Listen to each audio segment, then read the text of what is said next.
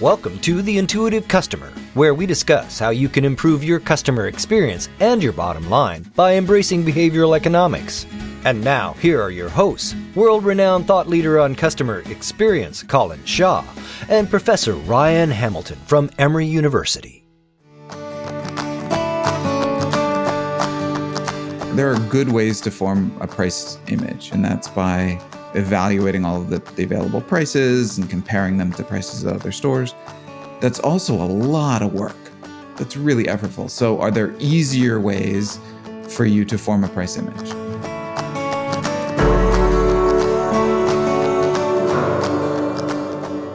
If I think of a grocery store like Aldi or whatever, in fact, Lorraine, my wife, hates going into those places because they've got cardboard boxes that have been just the tops are cut off, and understandably what they're trying to say is we're cheap.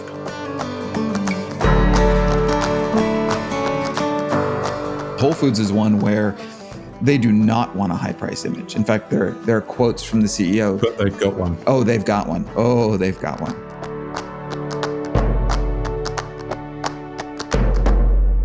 So, Colin, you have no idea what kind of trouble you've gotten yourself into today. What have I done now? You made the mistake of offering to let me talk about my own research. And let me just go get my sleeping bag. That was a rookie mistake there. Not only that, but you've dragged all of our dear listeners in along with you. So, sorry to all of you. Formally apologize to everybody. Yeah, it may take more than a formal apology. It was clearly a moment of weakness. I am so excited to tell everybody about some of my research. So let me start off with a story. I'm going to tell you something that happened. It's related to what I do. So there is a neighborhood in Boston called Jamaica Plains, and it was historically kind of a working class neighborhood. A lot of immigrant families lived there. And it started to gentrify. And as part of this gentrification, a lot of changes were happening. One of the changes that happened is there was a regional grocery chain called Hi-Lo Foods. Right. And Hi-Lo was bought out by Whole Foods. Okay. Upscale grocery chain. They were going to strip it out and then change it over to a Whole Foods. And the residents of Jamaica Plain were livid. They were so angry. They held protests. They had picket lines around the construction site. They didn't want to let anybody do this. They passed out flyers. And the argument that they were making, there are several reasons they weren't happy about it, but the primary argument was, look, Whole Foods is really expensive. Right. And we don't have a lot of grocery stores in this neighborhood. And so you're going to take out this grocery store that exists and replace it with, we won't be able to feed our families. It's so expensive, Whole Foods is. So this is a price argument or price perception. Yeah, they said that it's too expensive. We're not going to be able to afford it. Right. So finally, this reporter from the Boston Globe went and actually checked prices and checked it at Hi-Lo Foods and then at Whole Foods in another neighborhood nearby and compared it with a bunch of others. It was on a basket full of 8 or 10 items that he compared across these stores. It was less than $1's difference. Wow. Yeah. So in terms of actual price, I don't know why anybody thought that a grocery store named Hi-Lo Foods would be a low-priced grocery store. That's a different topic that we can talk about. It seems like a really bad brand name. But this question about whether Whole Foods would be more expensive, it was a little bit, but not outrageous. Not enough to picket line. Sure. Not enough to hold protests. So that's what I study, or one of the things that I study is what's called price image. And this is different from actual prices.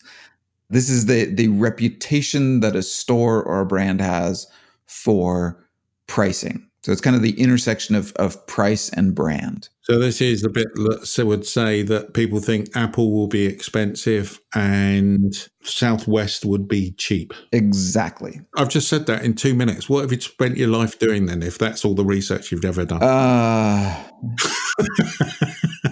So most of what I do is peer-reviewed, which means we submit it to anonymous scholars and they give us feedback. You sound a lot like Reviewer 2 on my last... paper. What have you been doing? Yeah. Thank you, Colin. That question wasn't existentially threatening to me at all. I think we could move.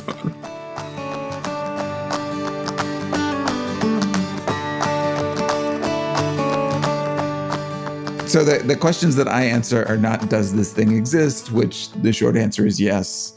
Refer to Colin Shaw. He can explain to you what it is. The questions I'm interested in is, how do people form these price impressions? When are they wrong? What makes them inaccurate? And then once you've formed these impressions, what do you do with it? Okay, good. Interesting. Before we move on, just to give you an idea of the scope of this problem, I study Whole Foods a lot when I run my experiments, and then also just kind of tracking what they do because it's such an interesting case study. Whole Foods has high prices. I'm not going to argue that they don't, but people's price images for Whole Foods are just wildly out of alignment with what the prices actually are. I found this article just from a local newspaper when I was doing a Google search, as from the Denver Post several years ago. And it was, you know, just kind of a neighborhood story. They were going to be opening a Trader Joe's in this neighborhood in Denver.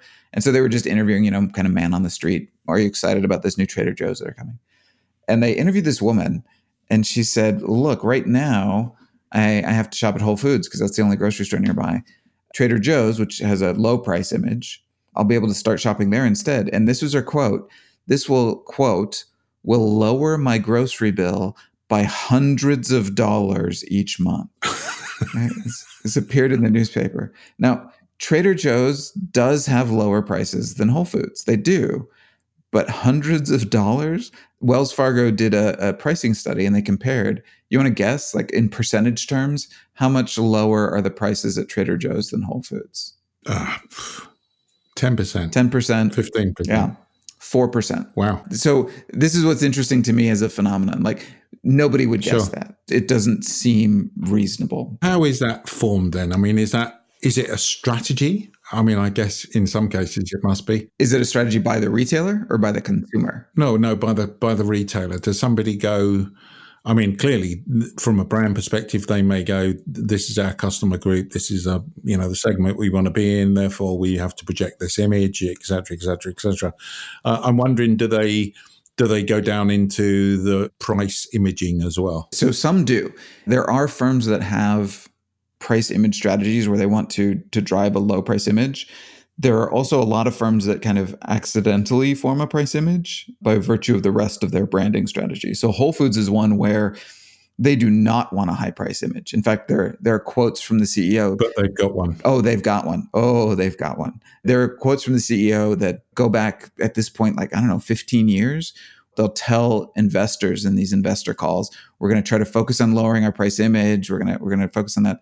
There was a story in the New York Times where when they were in the middle of one of these pushes to lower the price image, they told about all the things that they did to try to lower their price image to the point where there were stores in New York City, this is true, where you could go in and an employee would give you like a low price tour of the store, like walk you through and say, this is a low price and see this can of tuna over here, that's a low price for that.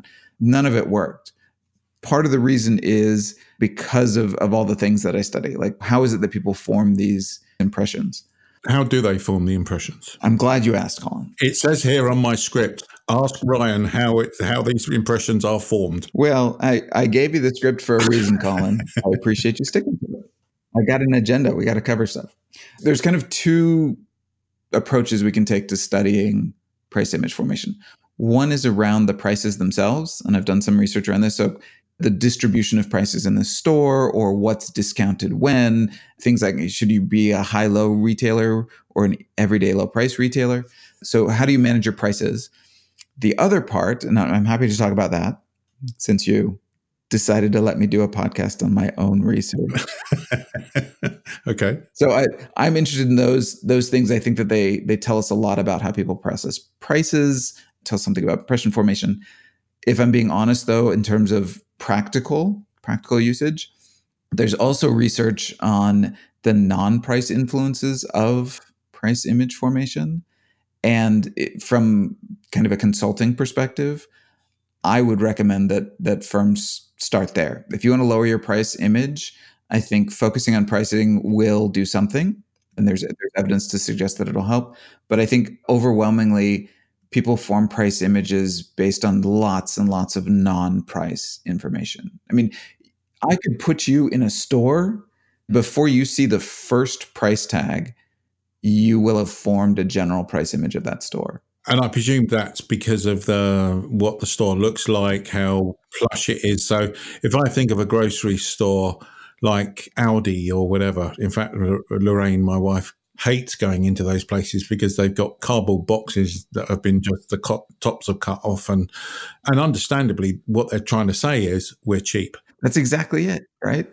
And I think didn't the same apply with when they started with Home Depot and stuff like that? This is told in the biography that was written about the founder of Home Depot.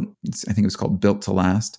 But Home Depot is local to Atlanta, so I'm over there not infrequently interacting with the folks that work there. And this is kind of corporate mythology for them. They all know this story.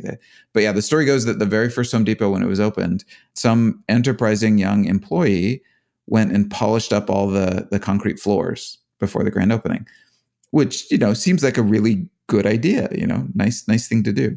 And the story went that the founder of this store said, no, this sends exactly the wrong image. And he actually took forklifts and skid loaders and drove them around and kind of skidded them out on the floor to kind of mess up the floors and make them look more grungy for exactly this reason. So that the store gave off the vibe of being an affordable place to shop. Why not let Colin and Ryan speak at your next conference? As you can hear, they're great communicators and can get over a message in a simple, inspiring, and humorous way. Contact Beyond Philosophy by going to beyondphilosophy.com/contact. That's beyondphilosophy.com/contact. And people may have listened, if you haven't, go back and listen to podcast on choice architecture. So doing things to subtly pass over messages, and we would call that a sort of a subconscious experience. So the things that tell you messages about your organization without actually being explicit. Yeah, and this is where my research interests tie into a lot of the stuff that we've been talking about as far as behavioral economics and non-conscious influences. Think of it this way, like there are good ways to form a price image, and that's by evaluating all of the available prices and comparing them to prices at other stores. That's also a lot of work. That's really effortful. So are there easier ways for you to form a price image? And yeah, there are. I mean, one of the ways is just looking at all of the signals that you get when you walk into a store. You know, there's a reason that Costco has unfinished concrete floors and everything is on warehouse shelving and kind of place looks like a warehouse and warehouse lighting. And all of these things send very subtle signals to you that this is a discount store. This is a place with low prices. Those things, do you think that they are by organizations actually planned, or do those things just happen? I think that sometimes they are, right? We mentioned the floors at Home Depot. That was a very deliberate choice that they made. I think sometimes they are either a byproduct of some kind of efficiency move or it was a joint decision, right? So Aldi shelves being organized by just ripping the tops off of boxes, you know, there is an efficiency move there. You don't need to send employees out to constantly reface all of the shelves. So it does save the company money. It also sends this very nice signal about low prices. I think that Costco and IKEA and a few Sam's Club, some of these discount places have food available there. So at Costco, you can get a hot dog lunch for $1.50. So a hot dog and a drink for, you know, just a couple bucks. Wow. At IKEA, you know, you can get $1 ice cream cone. One of the things that does, I mean, it encourages people to shop longer at the store, so it serves multiple aims. But it also sends a very, very clear low price signal. I may not know how much a 20-gallon jar of pickles should cost when I go to Costco. That's a difficult price to evaluate. Sure. But being able to buy a lunch for under $2, like a lot of places you can't even get the drink for that. So it gives me something very easy to evaluate. Again, pizzas are also very cheap at Costco. You can get a reasonably high quality, freshly baked pizza for, I can't remember what it is, $6, $8. Those prices are very easy to evaluate. And so they help influence our evaluation of the store as a whole. So we've been talking here about low prices, but I presume the same is true for higher prices. So, you know, if you go into a BMW dealer, the carpet and the what's on the walls and all those types of things make a difference, and sort of start to say this is the reason that these cars are higher priced, because we are more select, and you know, you're joining our club, aren't you? So for High Price Images, it's interesting because there are definitely brands and retailers who want a high price image, that this is part of the appeal, that, you know, the exclusivity of it. There are also lots of brands that I think, you know, and I think Whole Foods is one, where all of their branding decisions are to create value for the customer, to promote the fact that it's high quality, but they don't necessarily want the high price image for the sake of having a high price image. It's just a byproduct of other decisions that they're making. So Whole Foods, you know, they can stamp up and down that their prices aren't high, but when you walk into a Whole Foods, everything about that place screams high prices. You know, you walk in and there are beautiful displays of fresh cut flowers in the lobby. The produce section has these vegetables that were stacked up, it looks like, by architecture students. They're just all these perfect pyramids, and you know, you can get these great deli selections, and it's just, everything is just great. And all of that is sending a high price signal to people, so that even if the prices aren't that high, even if they're only 4% higher than Trader Joe's, it seems like it's going to be high priced. And so people act like it is. Yeah, no, there's the Whole Foods that's been opened up near our place in Sarasota. And I went in there for the first time the other week. And you're totally right. It smacked to me of being upmarket grocery store. I have an interesting question here. When I was wandering around, they now do a number of different offers for Prime members, Amazon Prime members, because obviously Amazon took it over. And I would put Amazon, you know, if I was to say, what's the image of Amazon? There's a number of facets to the image of Amazon, but one of which is low price. So have you seen any difference, or what's your opinion of the difference now that Amazon's taken that over? Or do people in Whole Foods don't really, you know, the customers not really pay attention to the fact that it's actually owned by Amazon now? Yeah, it's a really interesting question. I know I don't have data to back this up yet. If anybody's studied this, I haven't seen it yet. The things that Whole Foods was doing to try to lower their price image before, you know, I mentioned that there was a New York Times article where they gave us a list of all the stuff they were trying to do. None of it worked. And it was because it was in the face of these really, really strong signals of high price image. I think that some of the stuff that Amazon has started to do since they took them over might actually move the needle. All right. So, you know, special deals for Prime memberships, just associating the Whole Foods brand with the Amazon brand, as you said, should lower the price image. Now, the big trade-off for Whole Foods is, will that damage these other branding elements that do create a lot of value for their target customer? So I can give you an example. So for instance, Walmart famously has kind of a reputation for generally cluttered stores and not always kind of the cleanest or the most pristine. I don't know that they've earned that reputation everywhere, but that's kind of their general reputation. Their stores can also be cluttered because they drop big pallets of food items and other things just in the middle of aisles where people are walking.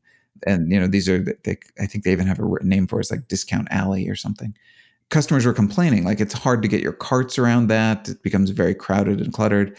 And so Walmart listened to their customers and they started removing these things, and they made a push to make the stores cleaner and less cluttered. Customers started complaining about the high prices. Walmart hadn't changed their prices at all, but by making the store nicer, they accidentally sent a signal that their prices had gone up. So I think that these price and other brand elements are very, very hard to disentangle in the minds of consumers. And so you as a manager need to make a choice. Is it more important to lower our price image, or is it more important to maintain our quality brand image? Because you just may not be able to separate those. But I have to say, my gut reaction, and again, I've got nothing to base this on other than 30 years of experience. Not many people would actually think through that in detail. Organizations, and this for me is where there's a big opportunity, and I hope that the listeners, you know, are not those people, and therefore it provides them competitive advantage. But just changing something as basic as that, whether somebody actually sat down and went, hey, if we start doing this, then that's going to change our price perception, et cetera, et cetera. That sort of indicates that there's a level of understanding and a level of debate in the organization where there could be somebody that says something like that, but whether they're in high enough of authority for anyone to take any notice of them is a different kettle of fish. And maybe I'm being unkind to Walmart. I don't know. No. The version of the story I heard, this was a surprise result for them. And so they went back to their previous strategy of putting these big pallets of food in the middle of the aisles. I think what it just shows to me is that this subconscious signal and the signals that you are giving out, choice architecture, all those types of things, is absolutely vital.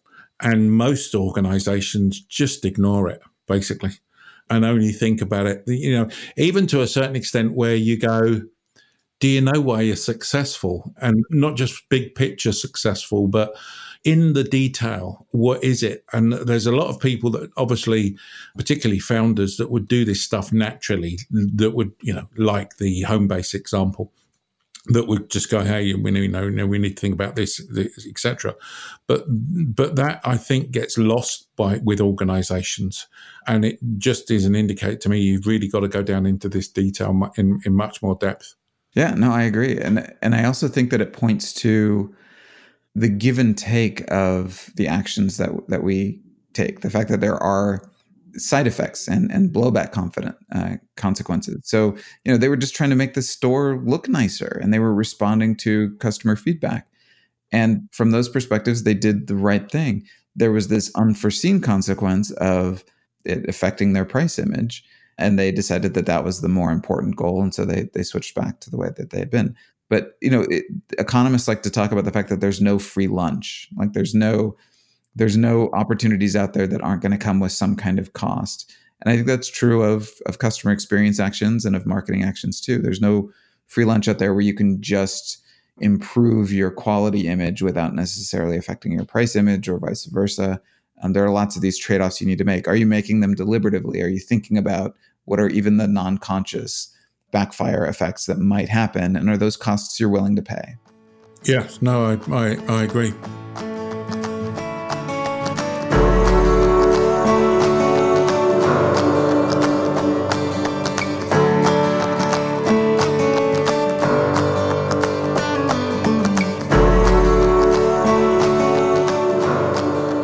So let's try and wrap this up. Let's try and get practical and ask the so what question. So what does this mean that people should do? What's the practical advice? So the practical advice is mostly to stay tuned, because Colin and I have started a new chapter in this podcast where we're going to be talking about my research a lot more. I'm very excited. I think my mom is excited too. She wants to hear more about my research. And your mum will be the only person that's listening to it. In terms of practical implications, so we can start narrow, right? So if your job or if part of your job involves managing prices, realize that this is part of a bigger idea, that managing prices by themselves is probably not going to be your end goal. You need to also think about this in terms of the branding implications. So what does this do to your larger price image? And then, you know, do you know what your price image is? Do you have a strategy for managing that? Sometimes there are non-intuitive ways of going about that. So do you have a price image strategy? Know that there's research on this. There's data that you can use to define your strategy. Stepping back from price image, we can think larger about this in terms of overall imaging and branding. Part of what makes price image so interesting to me as a decision scientist is that there is a right answer, right? So we can look to the prices and see, like, are people's images actually accurate or not? In fact, one of the very first academic papers on this was published in 1969. The title was Price Image versus Price Reality. Dating way back to then, they were able to say, like, no, here's the price reality. Here's how these stores actually stack up in terms of prices. And here's people's price images. And they found that they were wildly inaccurate. But that's true of, you know, your brand image, your quality image, your customer experience image. You might have a reputation that is good or bad, really out of line with what you're actually delivering, right? And if you're kind of have too positive of an image, that's great for you. Realize that may or may not be sustainable in the long run, unless you clean up your act and actually perform well. It's also frustrating that you may have a great customer experience objectively, but customers are not evaluating it in that way.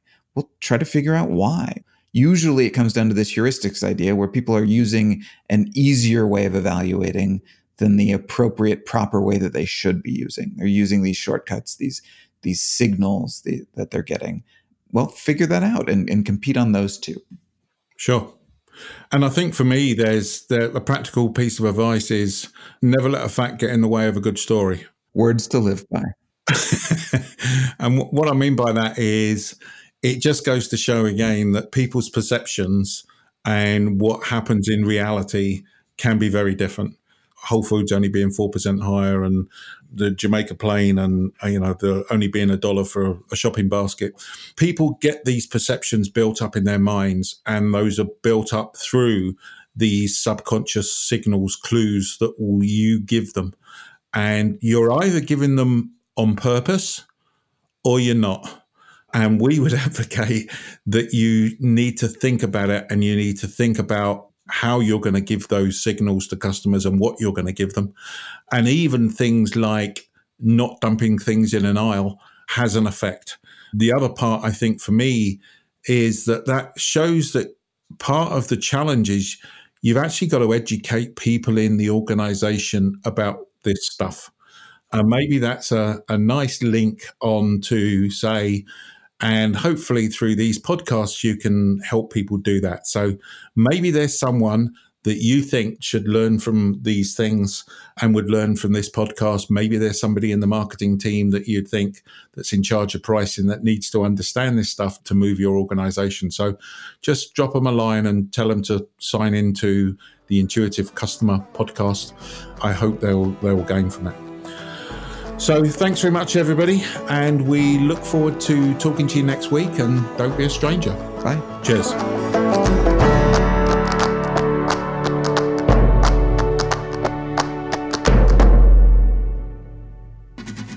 This has been The Intuitive Customer with Colin Shaw and Professor Ryan Hamilton. But it doesn't end here. Just go to beyondphilosophy.com/podcast. Find all of our shows, access free tools and resources, and subscribe, won't you? That way you'll never miss a show. That's beyondphilosophy.com/podcast. And we'll talk with you next time on The Intuitive Customer.